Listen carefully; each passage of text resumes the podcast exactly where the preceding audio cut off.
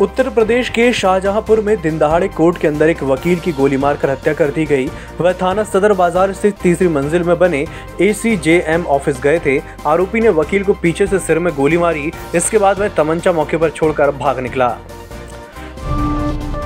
डेरा सच्चा सौदा के प्रमुख राम रहीम समेत पाँच अन्य दोषियों को रणजीत सिंह हत्याकांड में पंचकुला सीबीआई की विशेष अदालत ने सोमवार को सजा सुना दी।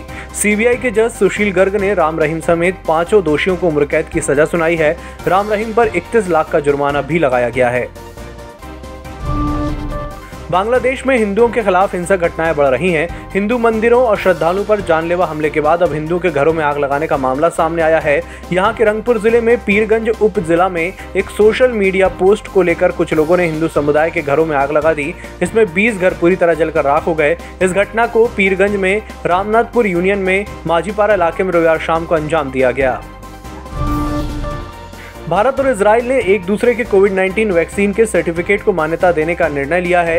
ये निर्णय विदेश मंत्री एस जयशंकर की इसराइल के विदेश मंत्री यायर लापिट के साथ हुई बातचीत के दौरान लिया गया। जयशंकर इस समय इसराइल के दौरे पर गए हुए हैं।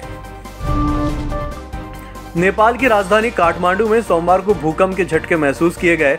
रिएक्टर पैमाने पर इसकी तीव्रता चार दशमलव तीन मापी गई। सिस्मोलॉजी डिपार्टमेंट के मुताबिक आज दोपहर डेढ़ बजे भूकंप से झटके से धरती कांपी। अभी तक किसी तरह के जानमाल के नुकसान की खबर नहीं है। महाराष्ट्र में कल्याण के आधारवाड़ी जेल के 20 कैदी कोरोना पॉजिटिव मिले हैं। जेल अधिकारियों ने बताया कि इन सभी को ठाणे सिविल अस्पताल में भर्ती कराया गया है। वहीं मुंबई में रविवार को कोरोना से मौत का एक भी मामला सामने नहीं आया। बिटकॉइन की कीमत बासठ हज़ार डॉलर के पार पहुँच गई है। इस समय बिटकॉइन बासठ हज़ार सत्तर डॉलर के करीब ट्रेड कर रहा है। इससे पहले 15 अक्टूबर को बिटकॉइन ने साठ हज़ार का लेवल पार किया था। अप्रैल 2021 के बाद ऐसा पहली बार हुआ है जब बिटकॉइन साठ हज़ार डॉलर के पार गया था।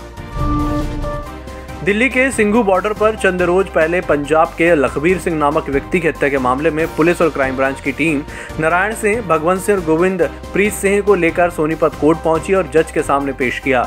कोर्ट से पुलिस ने 14 दिन की रिमांड मांगी थी। कोर्ट ने तीनों को 6 दिन की पुलिस रिमांड पर भेजने के निर्देश दिए हैं। साथ ही कोर्ट ने यह भी कहा है कि इनका हर रोज मेडिकल चेकअप होगा और डीडी एंट्री होगी। जम्मू कश्मीर के पूर्व राज्यपाल और अभी मेघालय के राज्यपाल सत्यपाल मलिक ने आतंकी गतिविधियों को लेकर बड़ा बयान दिया है। उन्होंने कहा कि जम्मू कश्मीर के राज्यपाल के रूप में मेरे कार्यकाल के दौरान आतंकी श्रीनगर तो क्या श्रीनगर के 50-100 किलोमीटर की दूरी तक भी नहीं पहुँच पाते थे? उन्होंने आगे कहा कि तब कोई आतंकी श्रीनगर की सीमा में प्रवेश नहीं कर पाता था, लेकिन आज आतंकी श्रीनगर में गरीबों की हत्या कर रहे हैं।